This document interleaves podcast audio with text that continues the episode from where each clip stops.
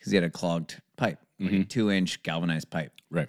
He sawed it in half with his Wow. with his fucking sawzall, Dang. and then he took like a video of what he found in there. Hey.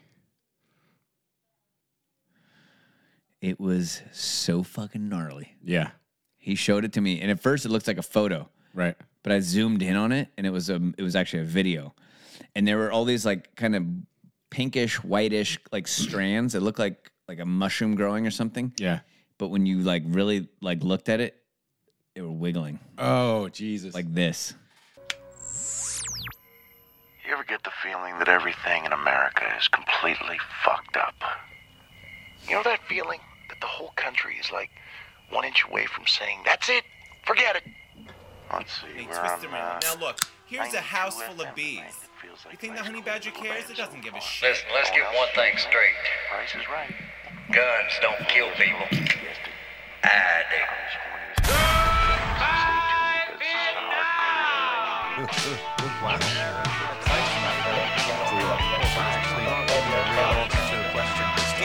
this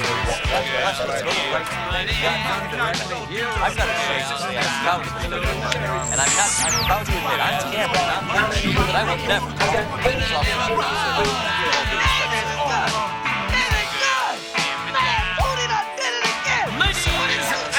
Ladies and gentlemen,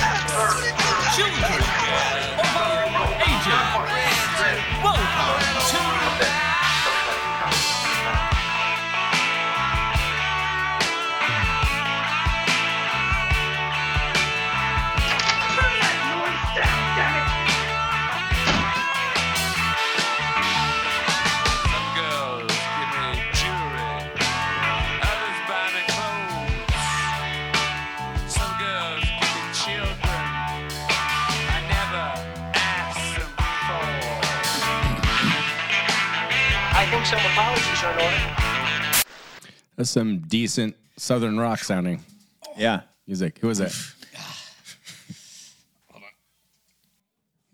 I don't know what that was. I take that mic out of the bathroom. that was the Rolling Stones. Ah. Not to be confused with the, The Rolling, Rolling Stones. Stones. Yes. Yes. Yes. The Rolling Stones, uh, little known band from England. Mm-hmm. Um, I always want to be that guy who references things like from obscure periods. So if they um, if they saw uh, a picture of Sylvester Stallone, for example, like, oh yeah, that's the guy from uh, Throw Mama from the Train, You're Right. like, Uh, yeah, or Rambo or Rocky. Like- or if they see a picture of Mick Jagger, like, oh, he was in Freejack. I know that guy. when I was when I was down in Orange County and I was in that pickleball tournament that I won, Uh-huh. uh, Who won? uh, it was it was me. Yourself. Okay. Yeah. I mean, I had a partner, but Yeah. you know, well, I guess technically we both won. But uh, I'm not really a pickleball player. Apparently, it's a very easy sport because I just went down there and won it. Uh, pickleball has become the new uh, cold plunge tub, which I just put in my backyard. By the way, Did you I did. really? Um, Do tell. it, it's uh, I bought one and I put it in the backyard. Really? Who did you buy it from? a store? How much did you pay for it? I don't know, like 130 bucks. It's just it's just a tub, like a Oh, okay. like a watering trough. We'll talk about it later. Okay, yeah, it's temporary. Um, not interesting. Okay, It- well, you're the one asking the questions. I'm just answering them. I'm apologizing right now. I apologize to all our listeners for this uninteresting dialogue. Uh, and I keep hearing about pickleball. Now it's become like Ah. this new fad. And then I saw someone speaking. The older you get, the more you hear about pickleball. Yeah, yeah. I saw someone with the personalized license plate that said pickleball without any of the vowels. yeah. it Took me a while to figure out. Oh. like, what the hell does that say? Oh. Did you drive up next to them when they were like 90 years old with Coke bottle glasses? Yeah, yeah. They were. Yeah. They they fit the, the demo, right. they, they fit the demographic. No doubt. No doubt. Which is why I won so easily. Okay, so you you're playing down at the local senior center. exactly. gotcha. Uh, They call that sandbagging why did I bring up pickleball? No, you, because you were in Orange County and something about the Rolling Stone, the Rolling Stones. the Rolling Stones. Uh, shit, if I can remember. Hmm. Yeah. Really? I thought you said something. Should we roll back the tape? No, Figure it out or move on. we should we should just move on. By the way, I like the Rolling Stones. Yes. They're a good band. Uh, what what song is that? I don't recognize that one. Some girls. Oh, jeez, man, I'm I am not cool. Well, the reason that I picked that song is because that's my favorite album Yeah, from theirs, and I didn't realize it wasn't cool to love that album until your brother told me right. that no one picks that album, Yeah, and I was like, oh shit, like I just didn't know. yeah. I guess you're supposed to pick one of their earlier albums, but uh, it's a What's the go to? Like Sticky Fingers or something like that? Uh, probably Yeah. yeah probably that's probably the one. Uh, well, what's your favorite? I don't have a favorite. I I'd have to ask my brother because interesting that you should bring him up is that we went to Costa Rica together and we ran rented a car and him and I like Yes, Th- this is the same trip that we were on, right? And you showed up. Was this the same trip that for your wedding? uh different one. Oh, okay. It was my cousin's wedding. All right. And so we uh, we just backcountryed for like two weeks and then showed up at my uh, cousin's wedding. And they stayed at this. It was pretty hilarious. They stayed at this fancy, crazy, nice resort. And what we did is we showed up, rented a four wheel drive, packed it full of uh, beer and toilet paper and beans and tortillas, and just fully roughed it. Slept on the beach every night. And we were like remote Costa Rica, uh, where even your ma- our, we had a map.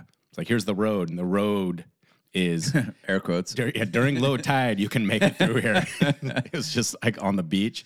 It's a road? and he was in a cast because he broke his foot right before the trip. Oh, yes, I And remember He goes, "I can't go." I was like, uh, "You'll just go. Come on, we'll figure it out." But we made a deal instead of like arguing over music.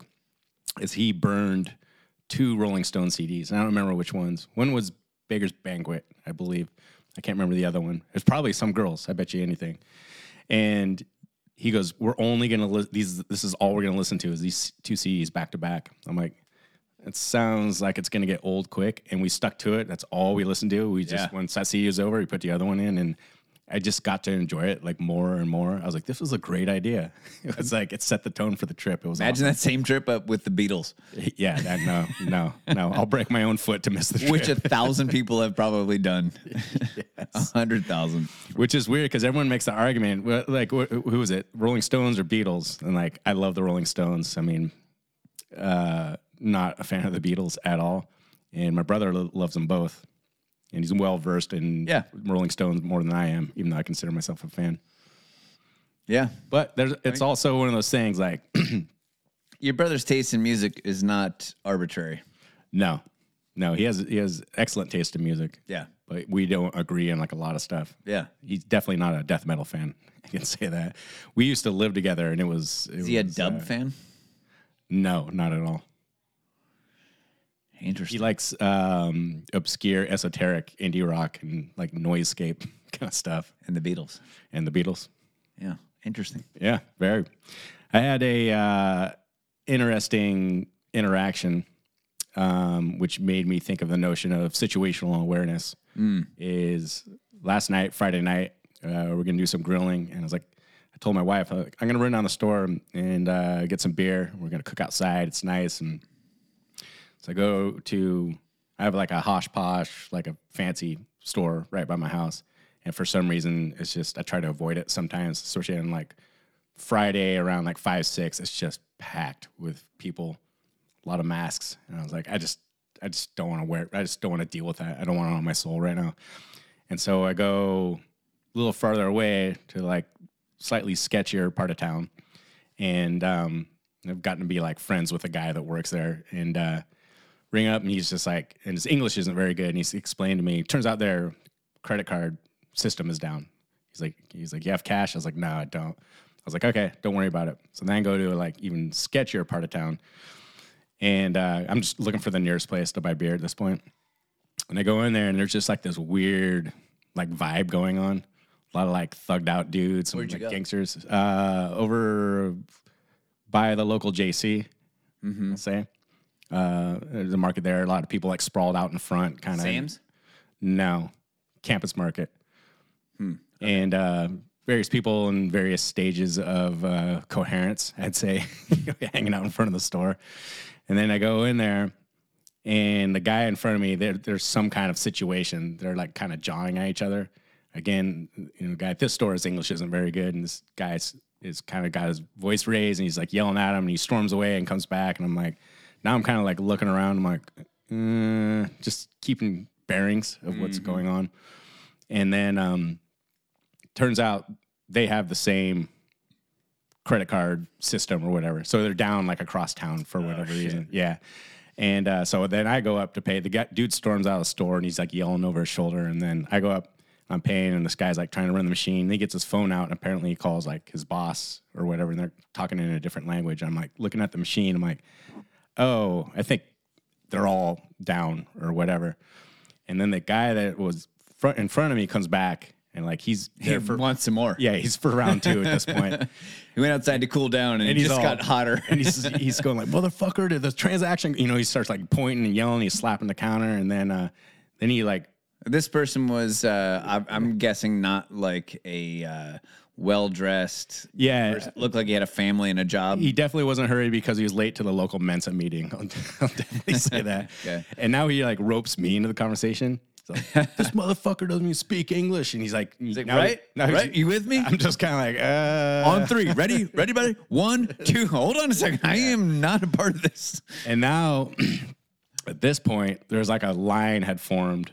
I look back and um, a lot of like rough looking crowd, and now they're like feeding off each other. Uh-huh. So, well, that means everything's free then. I said we just take the shit, and they're kind of like elbowing each other, like trying to get like a mob going. Wow. Yeah, and I look at him, and the and the, the original dude's looking at me, and he's like, Right? Are you down for this?" Right. I'm like, I just shove it across the counter, like, I'm out of here. Like, Were, did it? Did at one point you did the, to cross your mind that I have to pick sides right now because I'm probably not going to get out Well, of here to- without a fight. to go Like, back to go back to our our, our uh, original And the Middle Eastern guy across the counter looks like he's not. he's down looking for a fight. he's looking uh in- Like- like- increasingly panicked Is he looking unarmed? So you're thinking, Yes. okay, I'm going to join the insane clown posse on this one. i said uh you know as we say you know you can throw yourself in front of the train to try to disrupt the train you know temporarily or remove yourself from the tracks and that's what i did like i'm out of here. I'm like i am not dealing with this.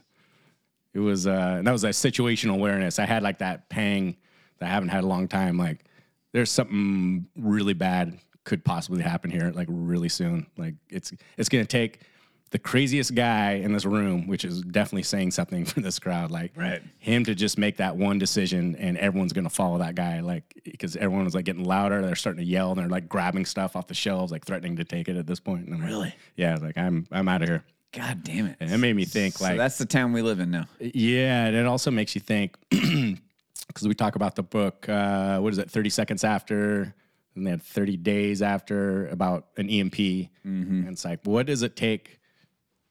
What's what? What's the catalyst event for society completely breaking down? In that book, the premise Right. is not having power, power going out. That's all it takes, and it's just uh, could be a, a slow degradation of society, society, or could be some random dude with face tattoos like yelling at some guy who barely speaks English about we should just take everything out of the store right now. Or, like who's with me? It was a little, uh, it was an interesting experience for sure. So then you went to Oliver's. No, Oh.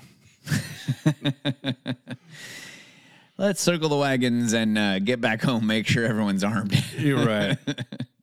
well, I started thinking, I was like, I wonder if like, because I, I immediately go there in my brain. I was like, I wonder if like all the credit card machines are down. Turns out to be this one system, Right. Because I went to uh, a, a bigger store and they were fine, but but it could very easily be yeah. the. and I thought about that. system. Like, what if that was all it was? That's not, when not you just found the out. power, but like all of a sudden, like no one can use their bank cards. Right. That's when you found out that the whole system had collapsed. Yeah. When you were in Sam's Friendly Market. Yeah. And the wingnuts in there started I going noticed. off. But yeah, you didn't use your finger quotes when you said friendly there, but I think that's literally the name of the market. well, as a uh, patron of such establishment, I would argue otherwise. Yeah, I can agree. As having put it on the uh, on the map for the alley cat race that we put on for many years, Right. Not the friendliest. No. Dave's Market would be the friendliest, and also the place I believe that you, I almost got in a fight in the parking lot. yeah, you came closest to getting in a fight right. in. Yeah. Yeah. Yeah. Also not friendly. but the people, I mean, the, the market is friendly. Yeah, the people that work there. It's Yeah. the- everyone hanging out out front. You got to. Uh, Yeah. Well, imagine owning like owning a liquor store. It's I think is like the closest you can come to printing money legally. Mm-hmm. But the clientele that you have to deal with, it's a little rough. I mean, Jesus Christ! Like to get someone to work there after you know five o'clock at night has Right. got to be hard. Yeah. What a nightmare. Have you uh so you've been sending those memes recently or little clips from whatever Twitter or Instagram about how everything is now racist? We've been saying that Yeah. for a while. Yeah, it's become funny. Right. But at this point, like I- literally everything is racist. What were the two that you just sent? Uh, free driving is racist. Free driving is racist. Yes. You know what's funny about that meme that you sent? It was an actual racist celebrating Yeah. why it's racist Yes. and and being in favor of It was kind of which some, is some racist 4D chess there. yeah, it was kind of a disappointment. Like I'd rather just be called out as being racist and not actually give people fodder for saying, "Well, this guy who is clearly a racist is saying it's racist." So yeah, all right, you got a point there. What was the other one? Uh, getting up early is racist. Yes. Yeah. That all stemmed from a super far left, like one of the most leftist people that I know that I was working with at the time. Really? And anything he would talk about, you just type it into dildo and I could find an article like it's racist. Yeah. Camping? You're camping right now? Oh. Racist. Fucking bigot. Um, did you see that video of the nurse in New York City? Pregnant nurse, um, who went out to get her bike that she rented, and there were she's white. Well, I shouldn't have said that out. I should have I should have just not mentioned the races and let you guess what the situation was. But this nurse comes out pregnant nurse to get her bike and go home. It was one of those rental bike situations. Mm-hmm. And there were these dudes standing around the bike and they say, No, that's our bike. That's my bike. She's like, Get out of here. This is the bike that I rented. And they're like, What are you talking about? Get out of here. This is our bike. And she's like, Help, help. And they were like, There was like four big dudes mm-hmm. kind of like keeping her from taking her bike and going home. And so, of course, she gets fired from her job over this. Really? Yes.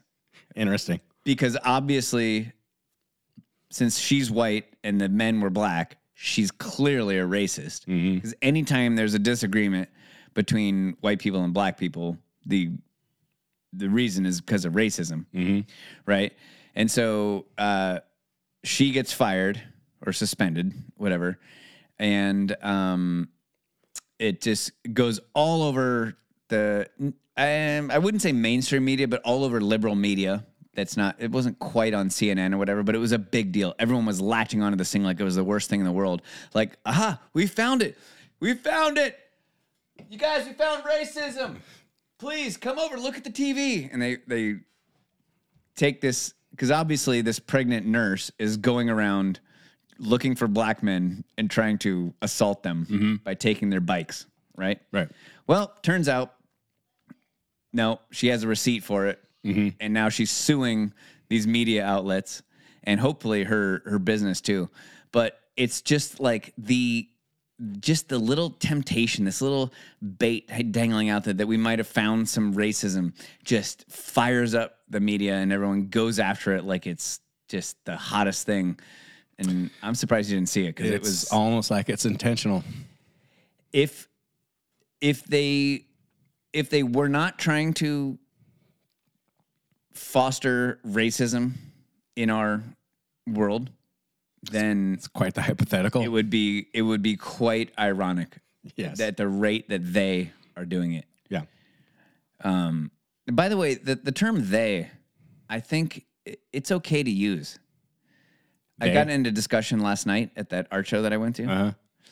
and uh, they to me is it, it was called into question in the conversation I was having. The word they. Yeah, Okay. because you know when people say like, "Well, they," who's they? Like this they is this hypothetical like group of people like they are conspiring against us. They want us to be racist. They are trying to divide our society. Mm-hmm. And with this person who you know that I was talking to, I was like, "Well, okay, let's just say I'm talking about Gavin Newsom." our president. You know, the conversation had stemmed from this idea of like, I don't care who's president. Yeah. I don't want to have to care who's president. And I Okay. couldn't agree more. Yeah. I don't want to care either. Yeah, I see where you're going. And but then the, the conversation moved on from there, and I was saying, well, they want us to be divided. They want to keep us from interacting like we are today because they want to divide us and conquer us. Mm-hmm. Who's they? And then I I, I spelled it out. I, meaning like, well, you sh- you can't just say they. Who do you really mean? But they is perfectly okay to use. They are the enemy. They are actual people. Joe Biden, uh, the the deep state, the uh, Gavin Newsom, um, you know, you name it. Like, I'm I'm in favor of they. I'm okay with they. Mm-hmm. That's perfectly fine to use when you're having a conversation with people. Yeah, I would agree. I think they you, you would most likely get pushback from statists on that because the wind culturally is completely uh, blowing the direction, and um, I think there's a little bit of a head in the sand element. Like, no, no, it's. I think a good parallel to, Yes. to have is I had a discussion with someone and was like, well, I made some comment like, this person was a, a, a statist. And uh, I was like, well, you know, that's why I, I was like, I'm glad we're playing out the experiment in a place like San Francisco. Like, let's just not have laws and see what happens. But, you know, people vote with their feet, and that's why everyone's leaving San Francisco. And they were like, no, they're not. Like, yeah, yeah. I mean, it's pretty easy to, to, to do the math on that. And I think there's like this refusal to acknowledge that they or the fact that people are leaving San Francisco and California as a mm-hmm. whole is because we're we're playing out the the logical extension of my ideology and it's clearly not working. So I need to not acknowledge like certain parts of this equation that are, you know, r- are wrong or are, are dysfunctional. And I think that's where that that kind of line of thinking comes from. I think about that quite a bit. it's kind of like, well, you say they, but it's really all of us. Like we're all kind of the they that you're talking about. And that's no, that's not what I'm saying. That's that's that. No, no. There are enemies who are making rules that we all have to follow. Because the, the, this conversation stemmed from. So I was at this party. It was an art opening last night, and everybody that I saw there, I hadn't seen in five years, really. and it was awesome. It was in the old neighborhood that we used to live in. yeah, Yeah. Well, the art opening was in Sebastopol, but it was all those people. Yeah. and it was so cool to reconnect with these people and it, with every single person. It was like oh my god long time no see. Like i you know. And what kept coming up was like well well i had my kid five years ago and then covid happened and covid was just kind of like a hard stop to mm-hmm. everyone's socialization. Right. and I was saying that I, you know, I, I wished that that it hadn't happened. And the person I was talking to said, "Yeah, me too." And it, it didn't really affect me. I didn't really bother. And I said, "Yeah, me neither." I I kind of kept socializing, but they didn't want us to socialize. They put these Right. restrictions in where they said that you couldn't see your family during holidays. I mean, Yeah. they were flat out saying, "Don't visit your family during Yeah. Thanksgiving and Christmas." And so a lot of us never socialize. I'm going to pull a Fauci right here. I never said that. I never said that. I never said we should lock down schools. I never said that masks work. No, no, I never said that. exactly. I'm going to get into that today, by the way. Yeah, and we should Not- have that button on the fucking Not just that, but good. sound clip. So, anyways, I love this person dearly, and I know that you do too. And so I didn't push too hard on it, but you know, it really was them who broke up my friendships with these people, and I only kind of was able to see these people yesterday for the first time and forever because they established a like new paradigm where you could see people on, only under certain conditions. And I resent that Yeah. tremendously. And this person didn't quite agree. Um, but instead of getting in an argument with them, you know, I, I wanted to hear about their grandkids and think, you know, I wanted to. How did they not agree? Um, I'm not setting you so, setting you up for something here. I'm genuinely curious. no, I know. And I'm, I have so much respect for this person. I'm Okay. reluctant to tell No, you, all right, no because I don't want to say something. I don't want to put words in their mouth. Gotcha, gotcha. So just take it as you know. Trust me that they didn't agree, and we we had a disagreement about it, and then we just changed the subject because neither of us wanted to fight about it. Nice. Um, and we moved on. But uh, I'll tell you later. I'll try to. Some has some old school manners in effect. I know, right? Very, very nice. Wow, I don't see that very often. Especially from me. Um, so I got something pretty dark to talk about. Sweet. So, uh, do I could tell you're in a good mood, and it's just really bothering me. Yeah, bring me down, please. Um, I originally look, started looking into something else, and then this became what I originally thought of in my mind as the normie payoff. And the- how it started, the impetus for this was a friend of mine. Normie payoff. Normie payoff. Like there's there's a- at some point by buying into this kind of eyes wide shut uh, No. paradigm that there's a payoff. No, no, not at all. Totally way off. Okay. Totally way off. Maybe you misnamed it. Yes. Um, the normie payoff is is that things that we rattle off as kind of assumed. Uh, I don't even want to say truths, but the idea is that we have, and we get pretty immersed and embedded in things. And then I think about we gloss over quite a bit, quite a bit of what we would assume that other people would understand, right? Yeah. uh, like certain contexts, for example, like Big time. so I don't know. No, not everyone knows what the World Economic Forum is, for example. So Right. I don't bust into family dinner and just start, you know, talking about, you know, Klaus Schwab's dad was a Nazi industrialist, and like, "Oh, who, who are you talking about? Well, he's the World Economic Forum. I don't know who that is. Okay, so like, you know what I mean? Like, you have to understand your audience, I guess, a little bit. And this all started from Paulie, frequent guest, and uh, the, one of the most checked out guys that I know, said, uh, "What's up with that uh, Nord Stream pipeline thing?" I was like, "Oh, like, do you do you know anything?" Or you know, I was like, basically, it was a pipeline going from Russia to Germany uh, that was delivering gas. It was basically the leverage that Putin had financially and as you know uh, strategically over Europe. Um, and it mysteriously blew up one day. And the media said that Russia blew up his own pipeline as a false flag event, and you know us, uh, I don't know, semi-coherent, Sane informed people. insane people said like, no, there's no way. That's like be the you know, it's the same people that said like he fired a missile into Turkey. And I was saying this like, and you just know off right off the bat, Poland. yeah, Poland. Sorry, Poland, and you go like, no, because that would be an aggression on NATO, and he just declared war on essentially the entire world at that point. It finds out that you know we figure out that the missile was from Ukraine after all. I was like, but it's just a kind of a common uh, sense walk up. U- the front door Ukraine, by the way, not a NATO country, yeah, fired a, mus- a missile into a NATO country, interesting. killing people. Why aren't we invading Ukraine? yes, exactly. Uh, we already invaded Ukraine in 2017. And 2014, I would argue. So I basically said, I'm like, Again, throwing out dates that we're expecting people to yes, exactly. to understand. Yeah, And yeah, because then you're like, uh, we did, yeah. Like, well, you know, how far back? You know, we're, we're only having lunch for like 30 minutes here, so we need to like wrap this up at some point.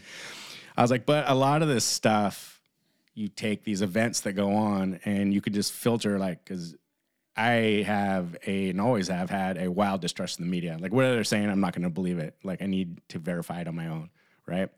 And but if you do a simple, I want to use the Latin phrase cui bono," like who benefits, like that's usually a pretty easy way to figure some of this stuff out. So all, when it comes to like the Nord Stream pipeline, the UN, the U.S. benefited more than anyone else, and we're one of like three or four countries that had the the technology and the capability to pull such a thing off. Yeah, I'm like, according to- so you can start from there.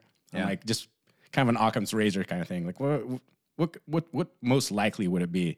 It's like it's not Putin blowing it up himself, un- unless he's like third stage syphilis, like insane. Like I'm just total madman, which maybe he is. even that doesn't make sense because since then he hasn't done the madman Right. thing on any of his other. He's not blowing up any of his other infrastructure. So So the more I started thinking about it's that, hard, it's really hard to figure out why Putin would have blown up his own Right. pipeline. It makes no sense. Yeah. So that got me thinking, and I want to talk about this.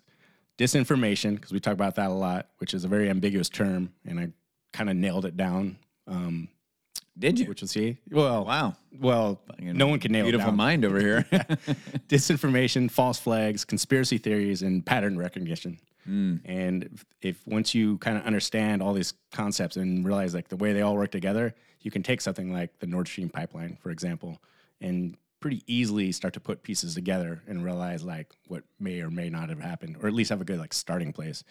And it almost always runs counter to what the corporate media is telling you, what the narrative is, which is done intentionally, which has to do with this model, I would say.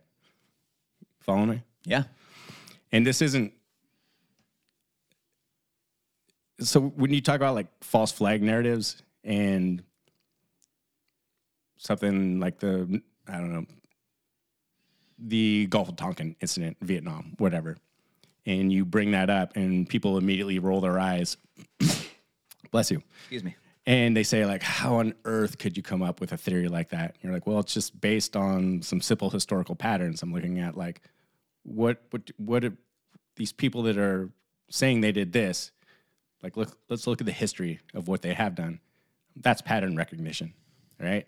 So we apply that to Which every human is an expert at. right so you would think Well, we are. I mean, that's Yeah. like what we were built for. yeah We're but not strong. We can't fly. We don't have claws. We don't have sharp teeth. We recognize patterns. we apply that to the climate model for example is i always say like maybe you're telling me you're you're telling me about this you're a climate change climate change hysteric i'm saying but my pattern recognition says that these people have been wrong like consistently 100% of the time for the last six decades. I'm like I, i'm just asking the question why are they right now? Because the historical model is saying stop listening to these people. Yeah. and i'm vastly interested in the people that don't stop listening to those people. Well, just to interject momentarily into your um, monologue here, I have been wondering for a long time what is the breaking point of these sleeping masses? Because everyone is a pattern recognition expert. You can ignore it for a while, Right. But eventually, you will have to admit. And I think for most people who wake up, who get red pilled and are like realize that they were don't tell don't say red pilled. you're gonna get us on an fbi Oh watch shit! I'm sorry. I take that back. Um, red, not blue pilled red frilled, like the Northern California woodpecker. Um, you eventually have something that is a straw that breaks the camel's back, and you realize that you've been lied to, and then you start seeing more and more like, oh, I was lied to about this, I was lied to about that, I was, you know. So, what is that breaking point? And I think it's different for everybody, but it just seems like eventually so much shit adds up yeah that even the most ardent leftist or statist, let's say, mm-hmm. cheerleader for our government is going to reach a breaking point. and to go back to something that we're I mean, even in sorry, but one more thing, even in like Russia, when under Stalin, people didn't wake up to what was going on. Yeah. So I think that breaking point is probably way past where we want it to be, mm-hmm. but a lot of people did. yeah So i think the covid pandemic actually brought a lot of people Big time. around which was a silver lining i guess you could say big time. And remember, we were having a discussion about. I always want to like the frustration I have with people when I talk about these things is like waiting, trying to break through the political binary, which I don't subscribe to at all, is so frustrating. Because when you tell people this, they're like, "Oh, okay, so you're some crazy right winger." I was like, "No, I'm talking about." It's just I always find myself like checking out, like I, I don't even want to have this conversation because I was talking to my wife about this. I'm like, well, I'm, I'm not interested in standing on the ground with someone and staring at a chicken and having a debate over whether you know which wing is going to make it fly when there's already like birds flying right above us. Like that's way way more interesting to me if you can follow the metaphor there. And so like when we talk about we up the Durham report, I'm like, I don't know, dude. I just I just experienced this fatigue. I think it's interesting, but at the same time, like I'm not waiting for someone to validate what we've been talking about for three years, and everyone's saying like, yeah, turns out, uh, yeah, I think I think you guys were right. I'm like, I, I don't I don't even care anymore. I'm not I wasn't waiting for your validation there on that. For those the people that did report the Durham report, most media outlets didn't.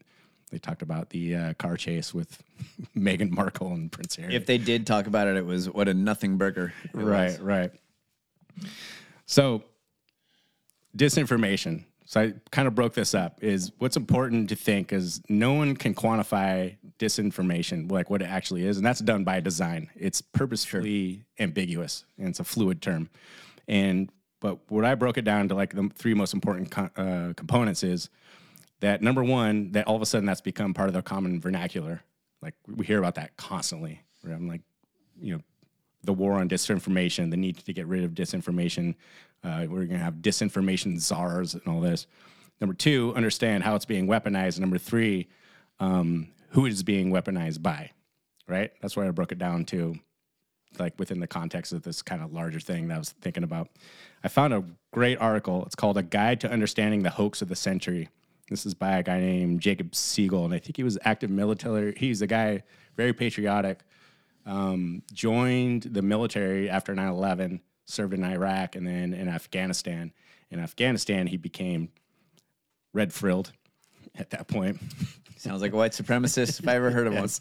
And, he, and he was just looking at, you know, being being overseas, being in these wars, seeing the way that things worked, seeing the way that it was being reported on the media, and just having these like awake, like it just sent him on this path. He's like, I just think we're all being fucking lied to. And he just happens to be a very, very competent researcher and author. This article is 13,000 words, I think. it goes pretty deep. Uh, I, I read it. I, The whole thing? yes, I did. Yeah. Um, I'm not going to bother like paraphrasing the whole article, but the parts that I took away from it that I thought were interesting is it does a good job, like speaking of pattern recognition, is he's pointing out that if you give yourself a marginal awareness of the way that McCarthyism worked in the 50s and the Red Scare and the way that uh, the blacklisting that occurred, you can almost view that as a playbook that's being used by people now in trying to achieve the exact same me- methods, right? And one thing that it points out that was interesting is that McCarthy was someone that traditional American liberal ideology was vehemently opposed against. Yeah.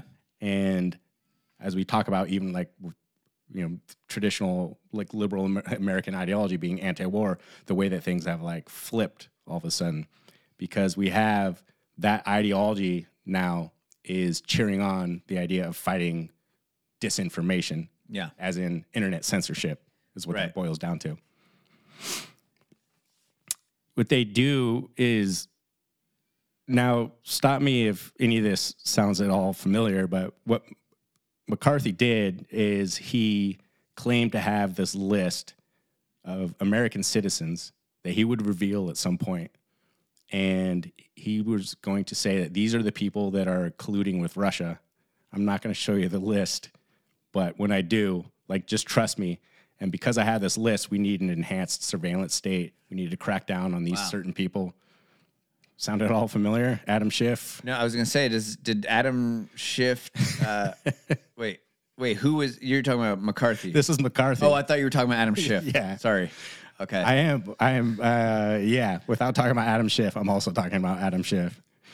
But the point, did you see him getting totally? Uh, what's the word on Twitter? Uh, ratioed. no.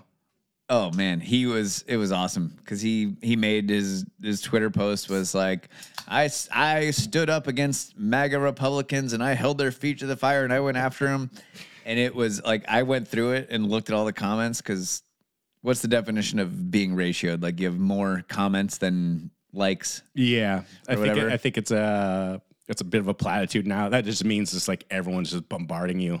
I went through it. Every single comment was like, "You should go to jail. You should. You deserve to rot in hell." Like it was just boom, boom. They boom, just boom, drew. boom, boom, they boom, just drew up a proposal to have him thrown out of uh, Congress. Yeah. Yeah. Well, that was what kind of sparked his uh Yeah. his his tweet. But So now that, but the point of this, I mean, we can make fun of Adam Schiff all day, but the point, the parallel that this article is drawing is that, and this is within the broader context of well, let me and let me just kind of, if I can, defend uh, McCarthy a little bit. There were communists, yeah, and communists were trying to take over America This is true. and have actually succeeded since then to a very large degree. Yeah. And Adam Schiff, on the other hand, every single little bit of what he was talking about was completely made up and false. Yeah, there was not a single document supporting anything that he said. Yeah. Not to defend McCarthy to the, you know, full Right. fully, but I'm just saying like he there were communists and that is the worst ideology that humans have ever come up with, well one of them, and they were in our government and have actually taken over many uh, organizations since then and it is now a problem. Yeah. So So the but the point the reason why this article brings it up is that the point that this list never material, materialized and turned out to be the vast majority of the things that he was saying were not true. And we can look back with hindsight in history going like, okay, so that McCarthy thing was a little scary, even though it did exist at that time. But he was going way overboard with it, and the, the things that he was proposing, which was an enhanced surveillance state and an invasion of privacy and warrantless wiretaps and detaining people, like it was way a, a complete like overreach, right? Yeah. And the point of the article was is he was saying the way that we can draw a metaphor from that to what's going on today is that it's irrelevant that none of it was true. The point is is that he made the accusation and became so pervasive in the American dialogue and the corporate media, Project Mockingbird, is that it began to just be a universal truth, even though it wasn't true at all. It's like you just keep saying it. So it is that is the metaphor to like the because you we walk out here, we live in a uniparty state right here. Yeah. Is most most people that we run into are gonna say like, well, yeah, Trump colluded with Russia, like, and you know he needs to go on trial for that. And you, go, "Yeah, you haven't seen this. It doesn't matter because Doesn't matter. because the point the point this all came from. I didn't know this. Have you heard of uh, Hamilton '68? Hamilton '68 was the organization that began the whole Trump collusion thing. They they were like it was an organized entity. I mean, it goes back to like Hillary Clinton trying to deflect uh, that the fact that she had this personal email server, but there was actually a coordinated group that came up were they started propelled. started by Hillary Clinton cuz I know That I don't know. Well, because she actually commissioned the uh, the RussiaGate hoax, Right. and then kind of tried to covertly drop that to the media, and then when that came up, actually Mm-hmm. So adopted that, it. that Hey, might be at this, Hamilton So, 68 group, which is interesting because I've never I'd never heard that either. I don't know the name of it. Maybe that was started Yeah. by her because she paid to have this uh, R- Trump Russia collusion story Yeah. fabricated. And the point is though, is that I know we sound like a couple of jackasses, just kind of like winging it here, but I'm it's hundred percent true. She actually paid for this story to be created, Yeah. and that's the thing that started the whole Russia Trump uh, Yeah. collusion it- it, was, investigation. it was put together in 2017. yeah, and it- if you know anything about the Durham report, what came out is that the the FBI agents who were looking into it supposedly didn't know that that was the case, but the higher ups did know. Yeah. that, that she sponsored the whole thing. Obama knew about it, and anyone above just your local kind of field officer knew that she started the whole rumor. Right. actually paid to have it fabricated. Yeah.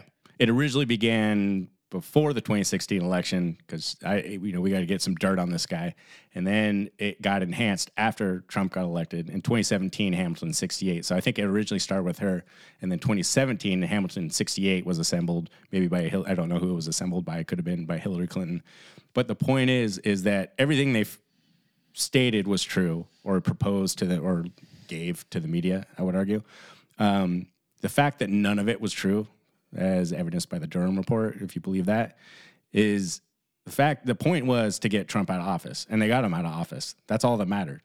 And the fact that we can go back, okay, none of that's true. They're like, so what? Like, Yeah. what- what- yeah. Who cares? What are you gonna do? Send us to jail? It's like it was put together for a specific reason. We, that reason was achieved, and our work is done here. Yeah. you can call us whatever names you want, or say you know, try to get us to testify. Or like, there's there's nothing you can do. Our work is done. Like we, our goal was achieved at this point. no, it's not happening. If no you- one's going to jail for that. And if you found so, But if you come up with a meme that tries to tell Democrats that they need to vote on Monday instead of Tuesday you're getting via prison, you're getting prison you're going to jail. is when you talk about so the the original reason that whole Hamilton 68 report report was put to was it it said that well what's going on is first and foremost we now know that there are Russian assets they have taken over social media platforms and they are doing this to meddle in elections and Trump is colluding with them and on and on and on. I mean most people already know the story. If that sounds like far fetched at all, and that is picked up by the media and just wall to wall verbatim, that's all you hear. If you think I'm being hyperbolic, go back, listen to CNN or the Rachel Maddow show or NPR, anything from 2017. That's all you're going to hear is just over and over and over again. And if we, if you think that sounds like farcical, like what the idea of of some another country coming into another country and like we're gonna try to like meddle with their elections, I like I would highly suggest reading John Perkins' book, Confessions of an Economic Hitman, and look at the U.S. CIA involvement in South America. You know what? Do this. Uh, go to Dildo, type in South American president and plane crash, and see how many articles come up all of a sudden. if anything, it'll be a fun little thing to bring up at when I was fam- living family in, dinner. When I was living in Mexico, I lived in Colima at the time. I lived there for six months, and there was a new governor running for Uh-huh. for officer, and he was I can't remember if he won or he was winning, and he was a full on like anti establishment dude. Uh-huh. He and everyone loved him. Guess what happened to him? Plane crash. Yep. Shocking.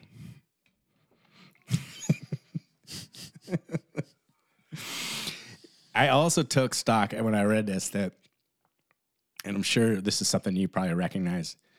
To watch this like ongoing like anecdotal model, which I've seen, I don't know what's the cycle, four or six months.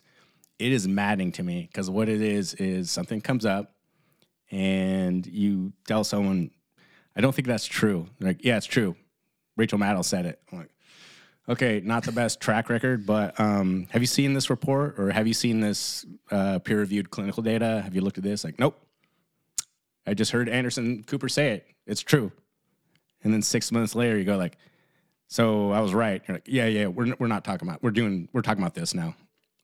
You, you you see those UFOs above Canada and you're like, I, it's, it's almost, it's impossible. There's no semblance of accountability and it drives me insane. That's not as frustrating to me as the people, like the person I was talking to last night, who are like almost there, Mm-hmm. but can't really see over the hill in front of them. Yeah. And just kind of stick to that same kind of. It's like, dude, you're They're still almost- looking at the chicken on the ground. You're like, no, look, there's look, dude, birds you're flying above almost us right there. now. Look at You're- the birds flying above us right now. Just come with me. But they can't because it means something. So You know, that, it means it's Yeah. it's an allegiance yeah, that they can't latch onto. It's yeah. There's a there's a weird like devotional like liability going on in their mind. They just Yeah. can't. Because if I if I admit this, well, it's understandable. that could possibly mean that everything I thought could possibly be wrong. Yeah, like you're you're taking on a debt. Mm-hmm. It- Once you go there, once you come over to our way of thinking, like the amount of you're saddling yourself with intellectual debt Yeah, that you have to repay. it's- it's you, it's it's really hard to do that. It's like no, I don't want to take on this hundred and fifty thousand dollar debt of intellectual, you know, this deficit Right. that I haven't like paid for up to this point. And as soon as I go, oh my god, you're right, then I have to make up for all this stuff. I have to research these things. I have to admit that I was wrong. I have to, you know, either apologize people to people or to other people. I have to say, well, I've gone over to another way of thinking. Right. Like it's really a lot to take on. Think- I understand. Think, the- think, think about it like this: Is remember that conspiracy t- quiz that we had? It was forty questions, Yeah. I believe, mm-hmm. and we were just giving it to everyone. And mm-hmm. you know, you I got twenty seven, I got twenty nine, and we gave it to someone who was of devoted status. They're like zero, I'm a zero, and you're looking at him, you're like, what a weird psychological phenomenon. And I realized in the brain, like, no, because if I admit that one of these might be right, Yeah. that means they all might be right. Yeah. and that bl- I it was. can't- It wasn't even that. It, and, and am I completely unwilling to challenge my own worldview on this? and there had, if I even read it, Right. then I have to go there. So zero. I'm not even gonna read it. The answer is zero. What a I'm so glad they said that. Like what a great answer. Thank you for justifying everything we've been saying. So to go back to that model that I was talking about before of like Zero. That's true. I don't think it's true. No, it's true. Well, um, do you see this data here? Like, at least check this out. I mean, it might challenge, you know, and six months later, like, see, it's not true. Like, yeah, like moving on. I thought about that, like, how, think about how that model applies to the things like just in our lifetime. So it's like, uh, Saddam Hussein has WMDs. Well, we don't know that for sure. No, they do. We're going to Iraq. Well, he didn't have WMDs. We can do. Well, it doesn't matter. We want to go into Iraq. That's that was the goal. And I don't care if you're fucking right. We already went into Iraq. We destroyed the country and we killed over a million, a million innocent women and children. You're you're lucky we gave you a reason at all. So you- you're so- welcome. Yeah, so you can sit there and bitch about whether you had them or not. Like we're, we're already moving on to Afghanistan and Pakistan and Syria and Yemen, or the vaccine is safe and effective. Like uh, how could you know that? I mean, that, vaccines are typically tested for decades. It's like no, it's it's safe and effective. Yeah, I know. It's ninety eight percent efficacy. I know. I, I Well, got it's, it's seventy six. Well, it's like fifty two. Well, we're about like thirty eight. yeah. It's like twenty seven. I mean, even if it's 13. Okay. Well, okay, we're at 12. Given that you take your boosters all the time, you go back. See, what I was saying, like, well, it doesn't, No, it doesn't no, matter. I, no, I've had it 23 times. Okay, and I've had more boosters than I've boosters than I had can COVID count. 18 times. Okay. So, and no, I've had COVID 23 times. I've had more boosters than I can count. Thank God for the vaccine. yeah, the point was like, you can, you, you plebes can have these discussions if you want. The fact is, is we got all those shots and it's done. Like the campaign worked. You fucking dummies took the shot. Pfizer made $22 billion that year. Like, yeah, go ahead and bitch on Reddit or wherever the fuck that you people do these things all the time. Doesn't matter.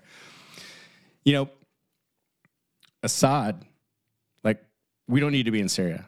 We're, we're going to pull our trips out. You mean- the only way that we won't is if he gassed his own people. Well, then that's a red line. Right, So he yeah. cannot cross. Oh, god dang it. Wouldn't you know it? Assad gassed his own people. Like, we're going to send more troops over there. Well, all we need is a president who will come in and pull the troops out of Syria. Yep. And uh, good thing tr- President Trump did that. Yep. Sorry, Raytheon. Sorry, uh, BlackRock. Sorry, Lockheed Martin. Sorry, Boeing. You guys are gonna have to keep churning out those fucking drones. We're gonna need them. We got Uh, we got a Deagel chart to stick to. I'm reading something here. Uh, President Trump thought he did that, but the military lied to him. They actually didn't pull the troops out. Sorry for correction. So that's pattern recognition, and these are things that I think of when people say like, when you hear about the Nord Stream pipeline, you're like, uh, I bet the U.S. did that. Like, how could you say that? Like, I'm just. I'm just basing this on a history, on a track record of the people that I'm dealing with right now. This is also known as the problem, reaction, solution model, right? As in, we'll give you the problem, or we might not even As give you the problem. We can tell you what yeah. the problem is. You react, we give you the solution. The solution that we already have ready for you that was maybe written months before, Kathy Hochul. The solution reaction problem Yes. line of thinking. yes. So this article by Jacob Siegel. I mean, is there an, an article that comes out in the newspaper where you don't look at it and immediately go, like, like the one that I brought up earlier, the woman, a white woman, just horrible racist that she is, trying to steal the pregnant white nurse trying to steal her the bike from the the black guy. Who she's obviously racist. It's like, can you even see an article like that and just not be like, I think I need to see a few receipts. Yes. on this one. I mean, every article that you read in the newspaper or, or hear about or it comes out, it's like I I I, I instantly the guy that choked out the guy on the subway. Mm-hmm. Anytime there's just something that the media is excited about, yeah. the fact that they're excited should that in and of itself is the pattern recognition we're talking about. That should tip you off that Right. something's up. If you see it on the back page of the Epoch Times or the eh, New York Times or whatever, then okay, maybe it's more or less a legit but article. But it, the fact that they're excited about it and you see it on CNN, you see it on YouTube or whatever, that alone should let you know. When you see that sens- Bells should go off in your head like something's up. when you see that sensationalist aspect to it, be very wary before you start parroting it as the as the accepted narrative. Yes. Yeah. So back to disinformation. Is that once you see like how the McCarthy era era played out, and I would argue probably started like way before that. But then we see things that have the Privacy Act of 1974 that derived out of Watergate. This is the problem, reaction, solution. Like we got this problem. Like what do we need? We need a Privacy Act. We need uh, an enhanced surveillance state. And the I never heard of this one, Countering Foreign Propaganda and Disinformation Act in 2016 by Obama, is that we see that this wind is blowing in one direction. This is not, you know, we're hearing the word disinformation for the first time, but the concept has been around Right up our asses. for, for quite a while. And then when I looked into this, is that 2016 is when it looked like these things really started ramping up, and the state started spending billions of dollars once they realized that they need a much tighter stranglehold on information and the way that people perceive information and what's known as truth. 2016. Hmm. What happened in 2016? I think- Was that a World Cup year? Mm, I don't think so. no. 2018. Is that the year Hillary got elected? Yes, that's right. Those years. Oh wait, she lost. Oh no, she lost. That's Yeah, right. yeah. That was who uh, won? I can't remember who. Uh, the um, the guy from The Apprentice. yes, Ryan yeah. Seacrest. A little young to be president, but uh, didn't start any new wars. So uh, Seacrest Yeah. 2024. and so to quote the article, the billions, be, the billions being spent by those in power to, to counter, and I call this the disinformation industrial complex, which is essentially is what it- what it's become at this point. Oh, is- got right. Yes, Exactly. Yeah, is a quote sprawling leviathan with tentacles reaching into both the public and private sector. There's that public-private sector thing that we love, which the government uses to direct a whole of society effort that aims to seize control, total control over the internet, and achieve nothing less than the eradication of human error, which is a little tip cap to AI there. happen. Yeah. yeah. Thank you. Yeah, exactly.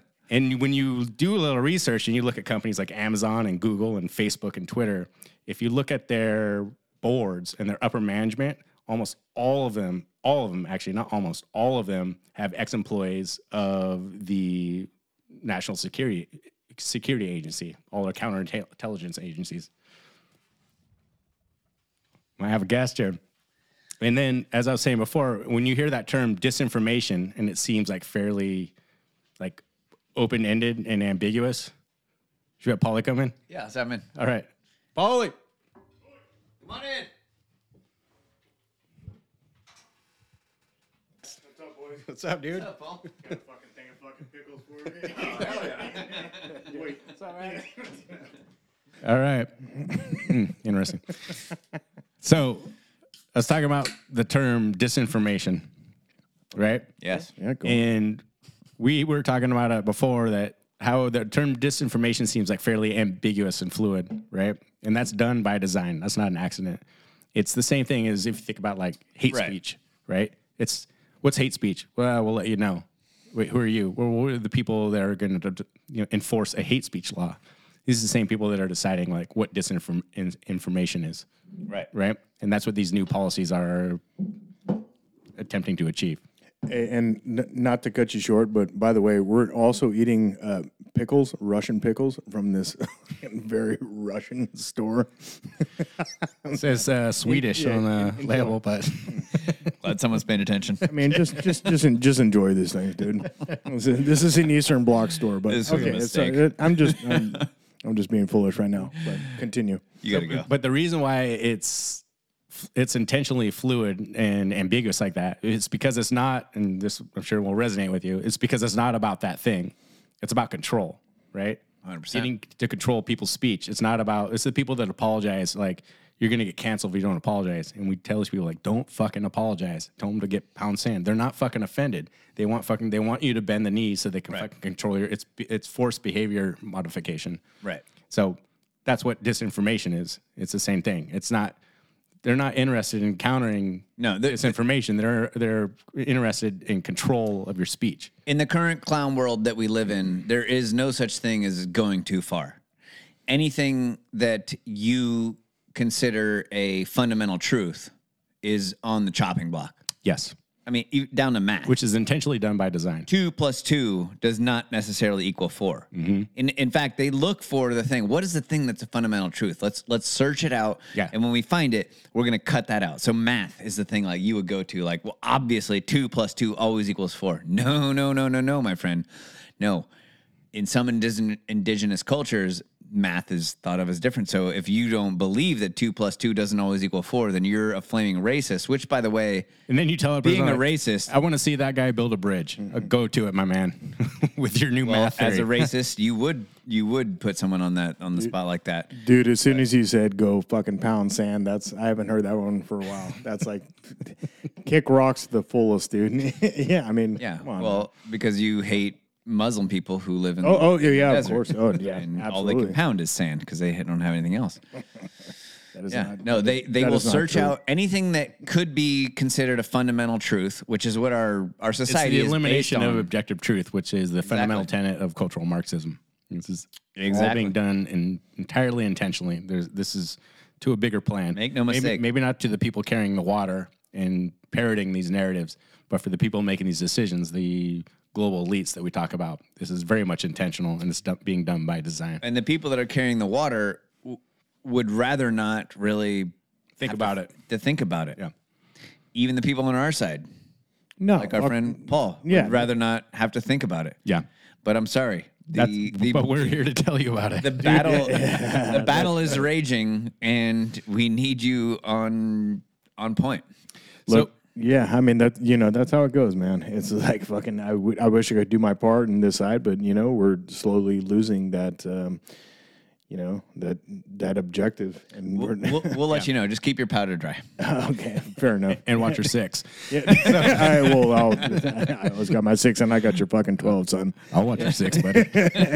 Ooh, ooh, boy. So I bring this up because Walks with a limp. It's more of a seven. out of uh, wow, a disability joke. Was that a gay disability joke? it was actually wow. Shit, dude. Trifecta right there. um, I bring this up because of all the things that we talk about and things to worry about. I can't overstate like if this ball, as far as disinformation, and I'm going to tie this into false flags in a little bit. If this ball keeps inching down the field, this is going to be one of the most dangerous things because we're going to be talking about someone have a, a complete stranglehold hold over the information that we have, which is on the internet. These are the calls that we have seen lately of, uh, you know, push for internet ID um, Klaus Schwab saying we need to scrub the internet. Larry Page from Google saying like the problem with Google is if you type in something into a Google search, you get a thousand results. There should only be one, and we need, and we need to fix that. Oh boy. these are the people I'm talking about. This is an ideology that is rife at the top of the political elite. And this is the idea that I want to put in people's heads, and they need to look out for it because th- this is going to be the battlefront. He said that. here soon. There should only be one. Yes, yes. Do you have that That's it. clip? yeah, I can, don't. Can Insert I clip here. Can can I chime in? Yeah, dude. So basically, every day after, it short. Like, I'll try. I'll try. I know my voice is fucking annoying. brutal. brutal. So, like, I'll go. I'll go lift at the fucking, you know, at my weightlifting gym, you know, and then I'll go to train, you know, over at our academy. Won't name names, but like in between that in between that time like i'll go and get you know i don't know whatever water or like some little bullshit fucking protein bar this that and i, I go to whole foods and none of the self checkout uh, stations they do not allow cash anymore and i was like this is fucking weird dude Yep. like, and, and Which then, and yeah dude, like, is no- illegal. no zero of them Yeah. like I could because I, I go, okay, I'm at this one. I don't have fucking cash on me, so it doesn't matter. But then I look, boop, boop, boop, bing, bing, bing, and I'm like, dude, none of these accept cash. Yeah. What the fuck is going on over here? And then I go and I look over at the lines and I'm like, Hmm. That's not supposed to be legal. I is- mean, we should get is- Eli this- in here this- to, to, to lecture us on on something like that. and we're talking about the book of Eli. We're not talking, yeah, exactly. Eli's also a frequent guest. I'm nice. So think about disinformation so far, right? And then we're going to talk about false flags and conspiracy theories. Check. This is where things start to get fun. Check. Right?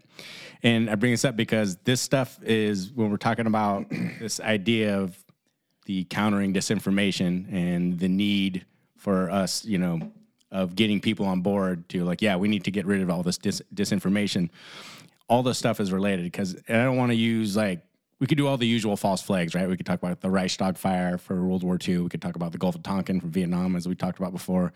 Uh, we could talk about I don't know where the JFK assassination, assassination, and then the JFK assassination.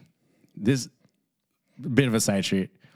Remember when Tucker Carlson came out and broke the mm-hmm. JFK thing? Sure. I mean, it wasn't new news to most of us or whatever, but uh, Tucker, it basically to see on a on a Have you- major media platform that him saying the CIA killed No, JFK. to, to you and me, hearing that was like not shocking. yeah. But the fact that it was happening on a mainstream Right. news outlet was shocking. And I think to most Americans was probably shocking. Right. Do you remember what my reaction was? I think because you guys were sending that clip around. I don't, I don't watch Tucker your, Carlson. Your reaction was something like, "Oh my god, the CIA." I think that was pretty much verbatim what you said. uh, you're a little off base in you're paraphrasing there. is my first thought was I was like, you know what's going to be the most interesting thing about this is that Tucker Carlson coming out and saying that the CIA killed JFK, which they did, and Yeah. and he's going to galvanize half the country who are going to their reaction is going to be like, who said that? Tucker Carlson. Well, the CIA definitely did not kill JFK, Yeah, fucking Which- horse shit. which happened.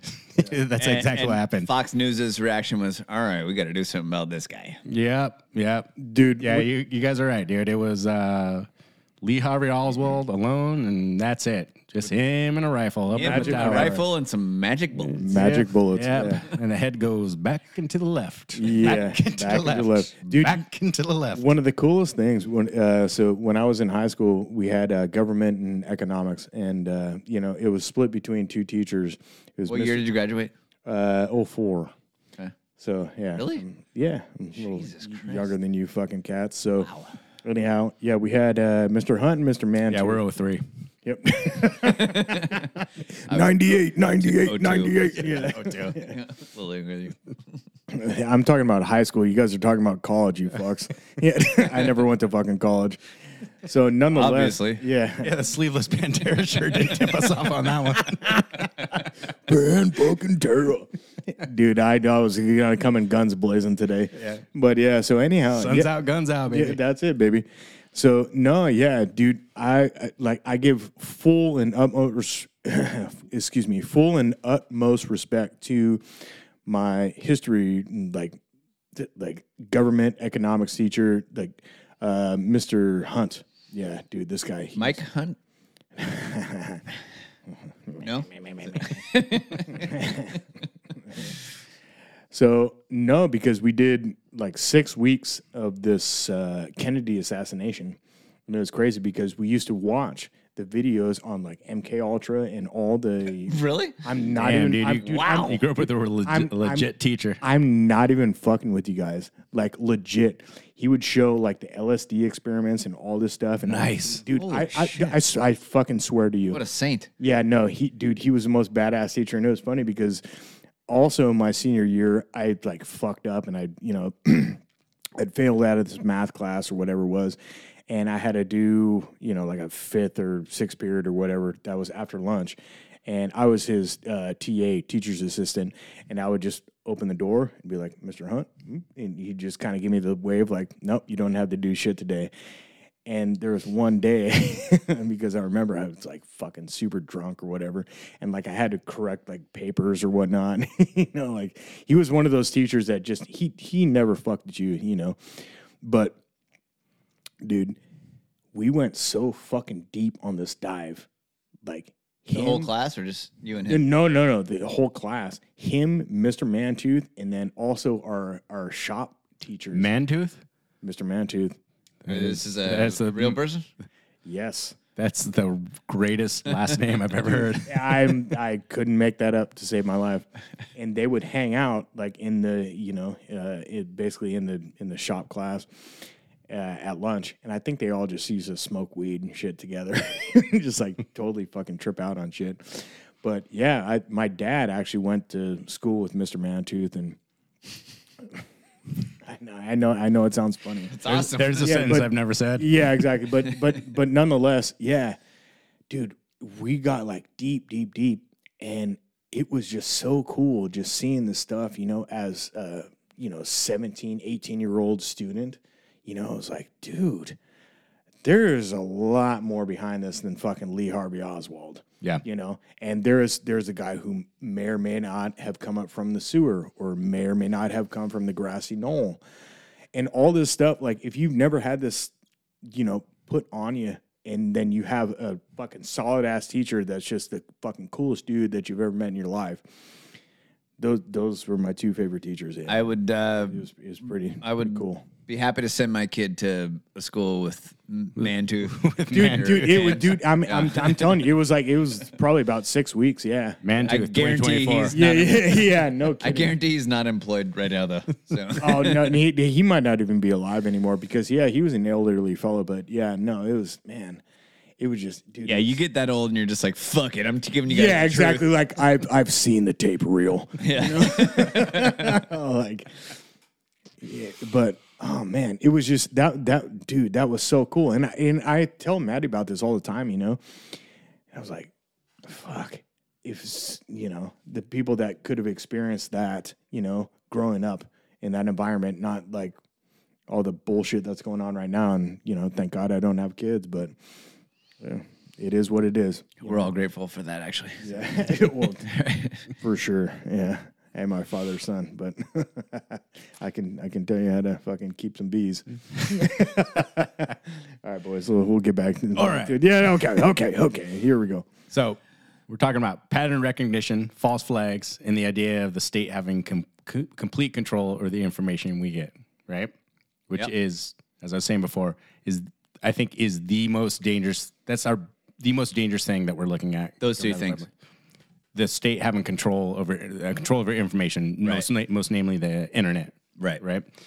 So think about something we were talking about the And even, even to the degree this to the degree that they have it right now is not enough. right, And they, yeah they, they, want still, even more. They want to sterilize it to a greater So this is interesting because what started this whole thing was you, Paulie. Yeah. And, it's- and then, then you randomly walk in my front door with a Pantera tank top on, jump onto the podcast. Yes, Is good. you had asked me about the Nord Stream pipeline. Yeah. Because you go like, what's Oh, up I with the d- Nord oh, Stream pipeline? No, I for sure did. Yeah. yeah, Yeah. I'm like, absolutely. well, it's like this and this and this, and and I'm like, here's the bare bones of it. And as I was talking to you, And, you uh, know, fuck the EU. Eh, dude, fucking well played, dude.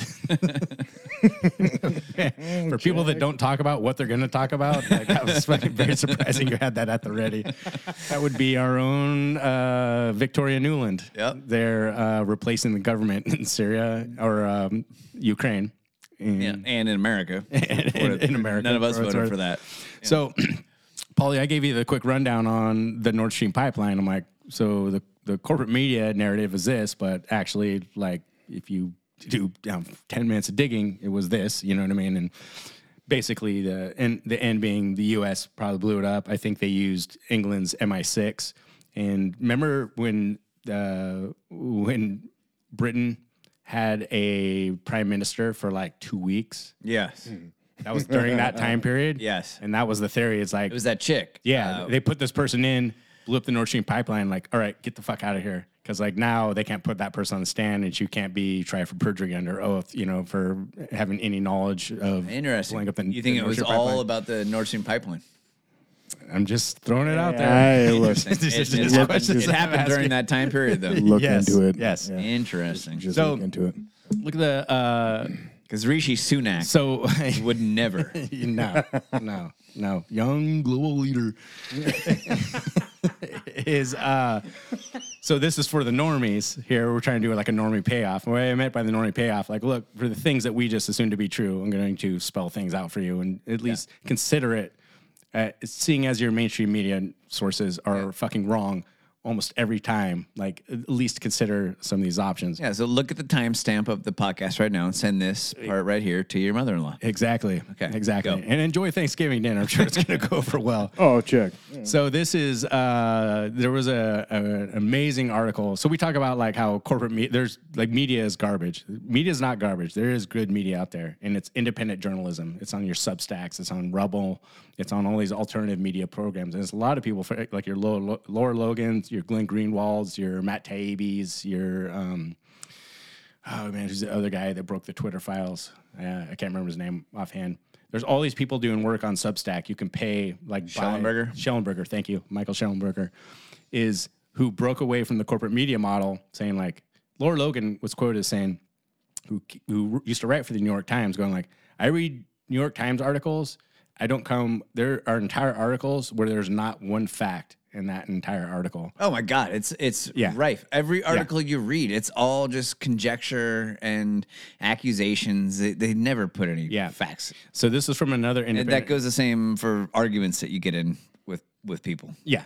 Yeah, you're never gonna have That's- anyone. yeah, we call it, we call it the statist whack a mole. Like, Yeah. no, that's not what we were talking about. Okay, no, no, okay, Oh, yeah, I got but what that. about this? Oh Okay, no, no, yeah, okay, I got yeah. this.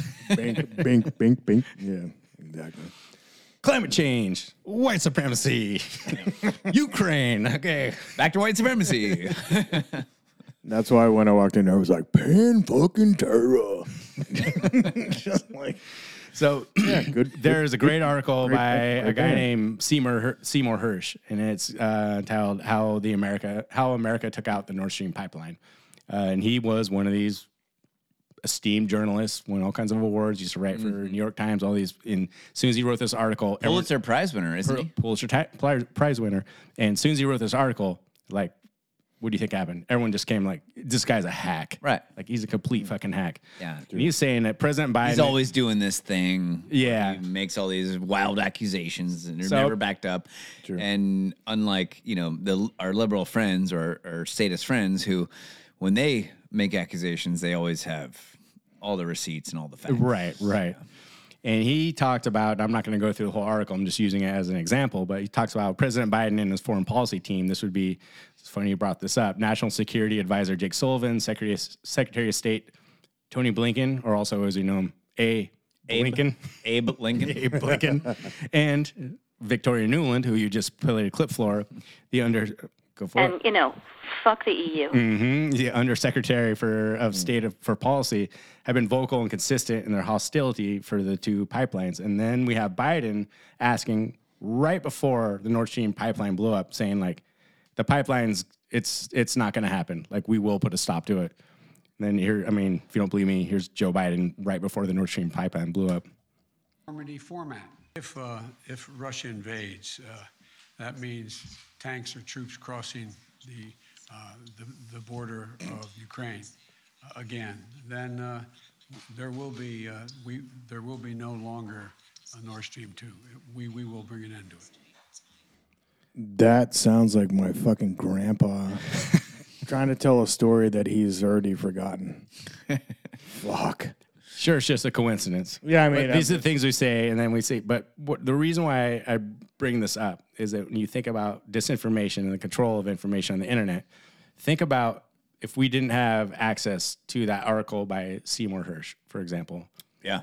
So for us, we come Yeah, out. i- i- if he was deemed a uh, disinformationist, right, which is probably going to be, a which he would be. Yeah, he would be. I- if there was a governmental organization. When we that was- cleanse the internet, we would not have that. We would not have that article. So when we, it wouldn't be just us which, wingnuts. by the way, like previously, you were talking about government organizations and you're talking about industrial complexes that are tied to to the government. Mm-hmm. I think it's fair to say that every single aspect of government has a industrial complex attached to it because everyone wants to suck off the tit of the government. Mm-hmm. It's so easy to make money off the government. You don't have to it's it's much easier to make money off the government than it is to make money off of other private citizens. Yeah. Right? And so every law, every organization that's created by the government has an industrial complex related to it. You're going to see the same thing with uh, disinformation. Mm-hmm. Right. I mean, you're already Yep. seeing it. Yep. It's a disinformation We're- we're industrial complex. Yeah. Right. Which and so if you're in the industry of disinformation, you and I start a business. You, me, and Paulie start a business. Sorry, didn't mean to exclude you. our, our, our, our Russian pickle line. right, exactly. No, the the Russian pickle disinformation business where we go around looking for Very nice, disinformation. nice, yeah. How do we get paid? We get paid by finding disinformation. Mm-hmm. It just exacerbates the problem that they set out to Right. try to to stop. And that's the case in every single aspect of government. Problem, reaction, solution. Yep. They put us in a real Russian pickle with that one. I gotta tell you. Genet- genetic snake eyes. Yeah. Oh boy. okay, so this is where shit gets a little dark, Okay. and I apologize. in because I advance. was in such a good mood. But yeah, Do, but- do like, you bring do down. apology? apology Apology accepted. accepted. But after this, we're gonna grill and shoot pelicans and have a Yeah, good time. fucking a. Yeah, So, fucking, fucking. Yeah. Are you guys so think new I- scope on mine. Put uh, everything I'm gonna say right now. what, Put, what, put- what, Sorry, what kind?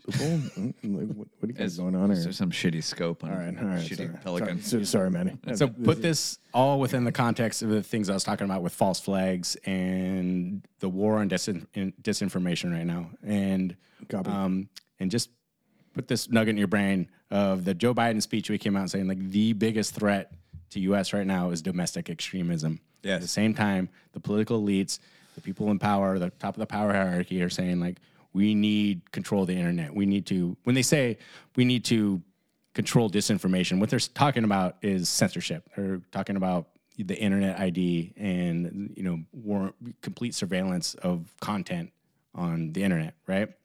Have you guys heard of Operation Gladio? Negative, Negatory. Good Okay, but go on. Yeah.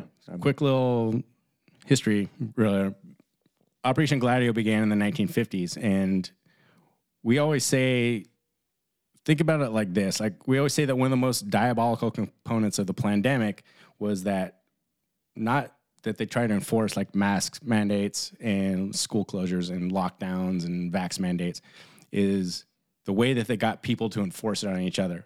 You know, you hear the stories of the neighbor calling the cops because there's too many cars in the driveway on Thanksgiving night, you know, and there it was a super spreader event. Like that was the most diabolical trick that they pulled off. It's like because they can't come in, Yeah. the people in the power can't, the people in power can't come in and say like, we're gonna do this, we're gonna do this, we're gonna lock your shit down, your kid's not going to school. It's like we need to get people to enforce it for each other. We need those parents to get on that Zoom call for the school board meeting saying like, yeah, no, we need kids need to be wearing masks and there should be a mask mandate. was the That's ultimate- the most terrifying aspect of this psychological phenomenon, I would argue. ultimate divide and conquer strategy also because it, it broke us up as, Absolutely. as as a community Right. No- so let me let me ask you guys. Go on. Yeah. Why did people do that? Why why did people go along with that? Right? So just think of it within the context of COVID, right? Why why did people do why did people feel compelled to yell at someone who was previously their friend or tell them that like if you're not vaccinated you can't come to my house or you got to wear a mask or yelling at some random kid for not wearing a mask? Why did people do that? In my opinion, is just it's brainwashing. Like I've been Okay. exposed. I've been Well, exposed. you're- I, yeah, you're I've been right. ex- You- I've been you- exposed you- to this through the yeah. military. You know, but yeah, you actually answered the question. yeah, yeah. But the short term answer is Well, there my, is there okay my go ahead. opinion is that there is a, and this is a deep seated urge in human beings Mm-hmm. to be a part of a, a tribe. Right. And when they, when their tribe says do this, most people and go, go along with it. And it kind of goes back to what we were talking about with the uh, the ex, the uh, electrocution experiment, The Milgram experiment. that Milgram dude, experiment, exactly. When Maddie told me about that, yeah, I was I, I was kind of dumbfounded about that. Yeah, Yeah, that's, that that's- people people just people want to go fucking wild. Can't you just talk about barbecue? Yeah, dude, I was just like, dude, what are we gonna do this These all dude, afternoon? it's Yeah, seven thirty in the morning. the morning. fuck are we doing right now? Yeah. I have many rivets to tighten. I don't want to hear about. But now, it, now, if I can chime in though on on this, do you think that is just relevant to the U.S. and No, uh, no, that's, uh, that's No, it's that's human nature. It's human nature. Yeah, Human nature. And the the, the reason if Humans want to be in. Uh, they they want to be in a tribe where they'll be protected from outside either Okay. outside tribes or animals or uh, outside dangers. Right. So- So so, you adopt the the whatever the tribe's going for. Like, ah, I really want to put much this much thought into it. No, I'm just going to go with it and adopt what everyone else is thinking. So they talk about the the um, when you have the most drastic shifts of like complete social paradigms, right? A complete changing of a culture is what it is. Is they attribute it to like psychologically is that what they say when you have something like a radical social change, so something like uh, Stalin's Russia, the Maoist Revolution in China, North Korea, is it takes it's the fifteen percent of the radicals right? And everyone else just kind of go, you know, that other, you know, you have 50% and the other, on the other end of the spectrum saying like, I'm not, I'm, I don't buy into this, whatever. And they end up in the gulag or fucking, you know, shot in the street or whatever. But it's, it's the extreme fringe 15%. And then there's a 35% that go like, yeah, we'll just, we're just going to go along with this. Right. Right. And that, that's just the nature of the human mind. So to go off something that you were saying and you were kind of hitting on like what I was getting at is people want to be part of a tribe. Like Sebastian Junger's book Tribe explains this perfectly. Like, yeah, just Oh, that's it's, that's it- about being in a tribe. right. yes. Huh. Yeah. Did you read the book or just the Wonders will never cease. I don't know. is um the the the common going back to what I was asking about like what what what what compelled people to act the way they did during the COVID pandemic. The unifying theme was fear. People were scared, right? Yeah. And you get enough people scared, you can get them to sign on to almost anything. We talk about that. Like that's how you pass something like the Patriot Act, you know, written by the Project for a New American Century, which is just a, a shit show of authoritarian control. But everyone's so scared, they're like, we're freaked out. Like you just do something, right? Yeah. And that's what you see during the COVID pandemic. Right. Well, well, yeah, Patriot Act too. Just protect us. We want to be safe. Right. Like the attack on the World Trade Center was a fucking gift to the neocons that had written the Patriot Act. Yeah. Like, oh, thank God. Nice. This- we're going to Iraq. We're going to Yeah. Afghanistan. We're going to Pakistan. We're going we, to Syria. we we're couldn't going have to thought Yemen, of a better way oh, yeah. to to terrify Right. Americans. Yeah, warrantless wiretaps, uh, unlawful detentions. Makes me think actually that our founding fathers, you know, there's probably 15% of the colonialists living in America at the time who were adamant anti um oh, and everyone just went like, yeah, I guess this is what we're doing now. yeah. Yeah. And did they did they use but did they use fear these these like uh, propaganda tactic tactics to get everyone else involved because you know if you were a Tory who was Right. totally you know on board with the English way of things like let's just not tip over the, the apple cart let's Right. leave things the way they are were you intimidated by this propaganda that the uh, that the uh, what do you call them the revolutionaries Yeah. you know thought of Yeah. interesting to think. Like they, the answer is probably yes. Yeah. H- human psychology would say that was the case. Yeah. So listen to this shit. All right. So Operation Gladio was originally began. It sounds like to the digging I did with the confluence of the CIA, which was started right around like 1948, and this was the very Wait, you mean the CIA isn't as something that was established in the United States Constitution? no no. No. Really? Yeah, I looked. Huh. Yeah, at least I, Well, the FBI was, I only right? made it as far as the Bill of Rights, but uh, it might be in like some of those like lesser known. So they're not like the FBI, who was actually enshrined in right? the Yeah, founding or, documents. or the DMV, which is Amendment 29, I think. DMV, So after the federal DMV. after World War II, as well be. from my dead cold dead hands. Oh, brother. Um, after World War II, America left between so Europe is devastated, right? After World War II, right? And they're trying to rebuild.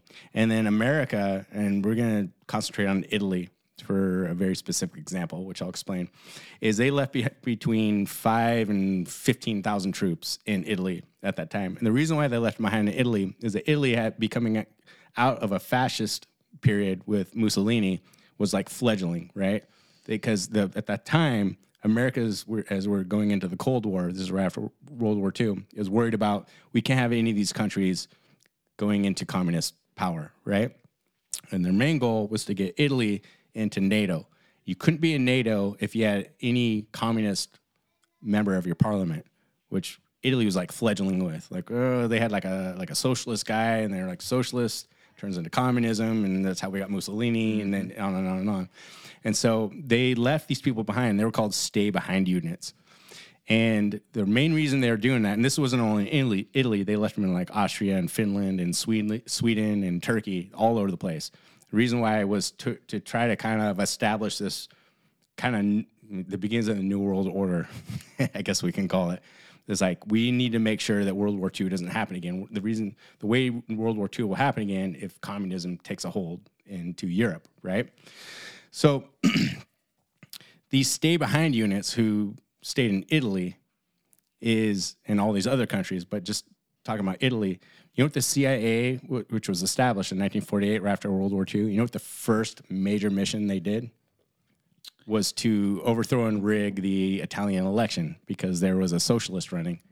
They're like, no, we need to go rig that election. This is like the beginnings of the CIA. This was their birthday, right? They went over there, overthrew their election, found someone that was more sympathetic to the U.S. interest, right? And thus began the Europe America relationship and trying to eradicate So they, they were trying to uh, install democracy, yes, give exactly. the people what they wanted. democracy we deliver. They- Iraq, what they said they wanted was not actually what they wanted. yes, CIA steps in, gives them what they actually wanted. and they were Italy at that time. I don't know if you guys have seen The Sopranos, but it was a, a, a wildly corrupt country, and so they're like, we need to get in there and really kind of uh, crack some heads and show what's going on.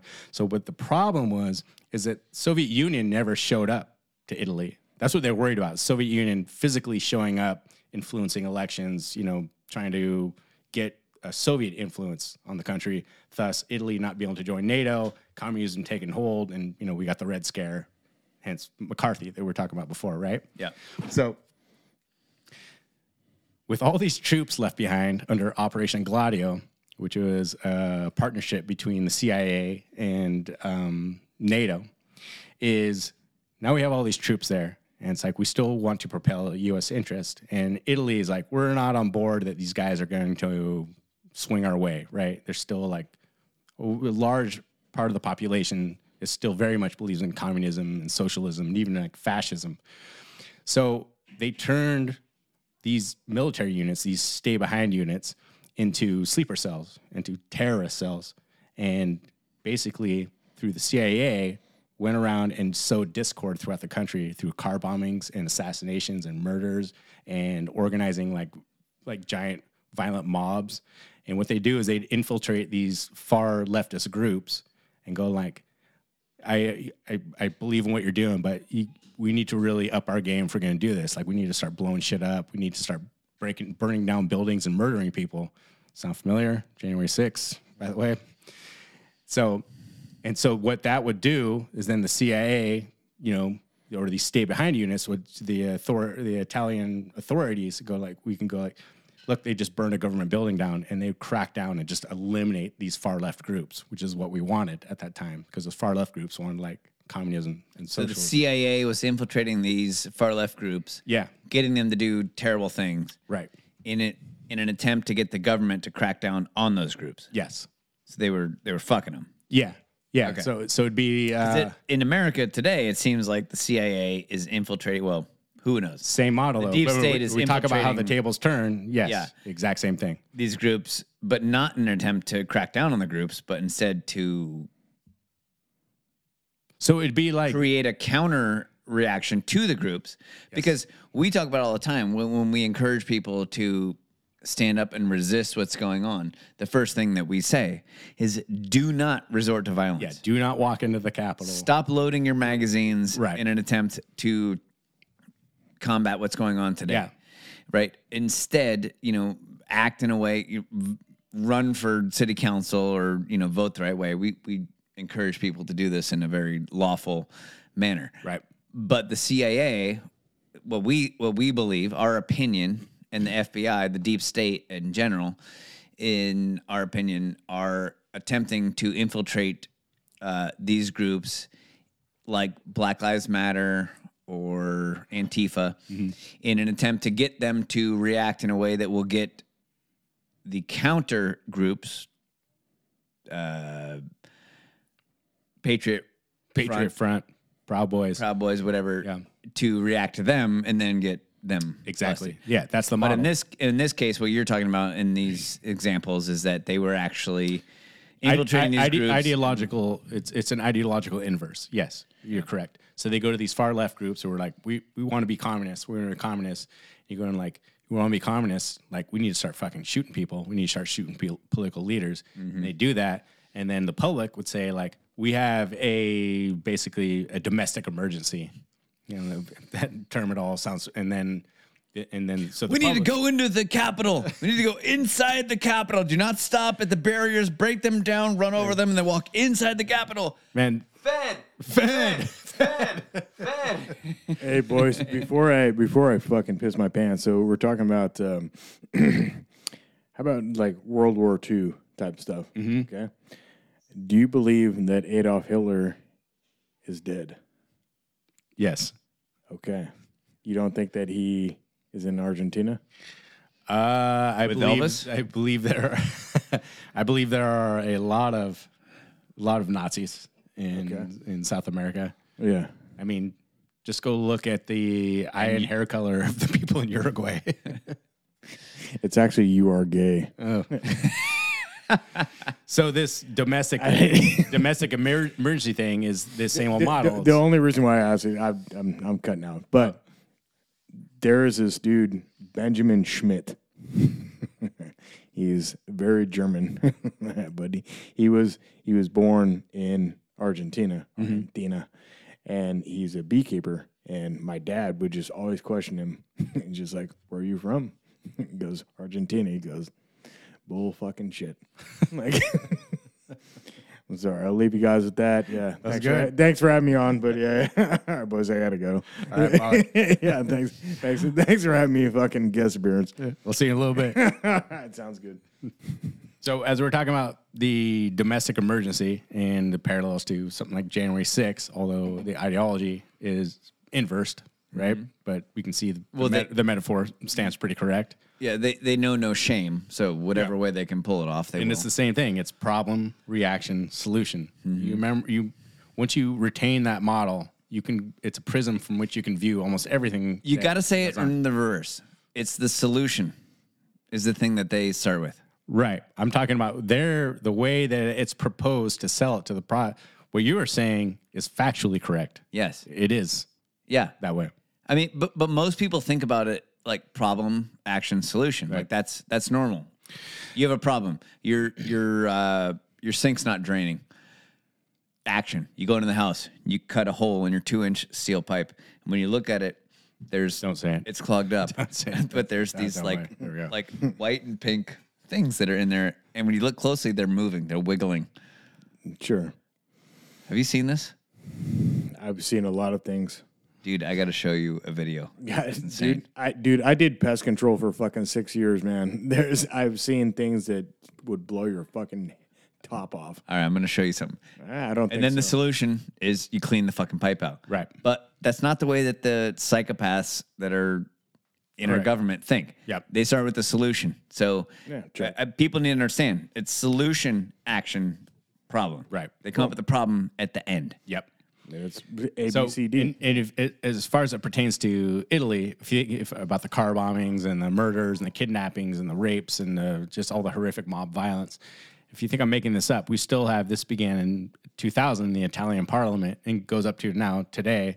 Is that their elected officials are still saying, you know, that all of this violence can be tracked back to U.S. intelligence. Like they're on record saying that. Like this isn't like a wild conspiracy theory. So this is what we see today as textbook false flag operations, right?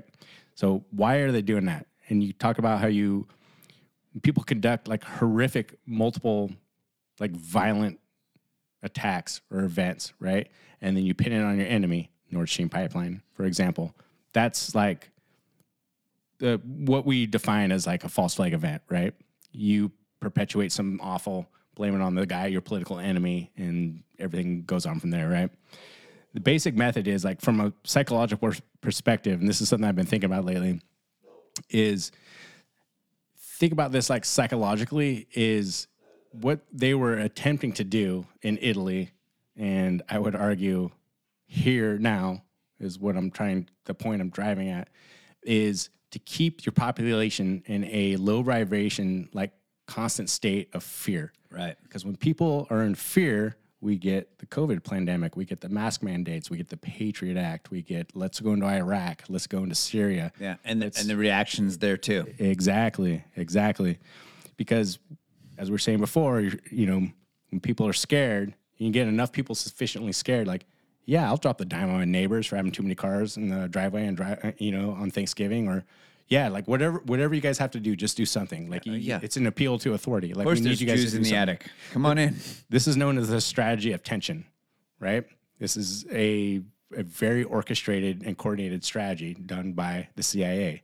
It's like if we keep people just scared witless all the time, we can kind of do whatever we want, right? Yeah. So think about now how through pattern recognition and how coordinated all these events are when you see them through hindsight. You think about Biden saying domestic extremism is the number one threat to America, right? And think about how all media and big tech are calling for cleansing of the internet and a digital ID and the need to have a stranglehold on disinformation. And when you think about that within the context of Operation Gladio and what they began in 1948, and I'm hard pressed, what do we know about power hierarchies? They don't, they, they, they rarely kind of taper off, they grow, right?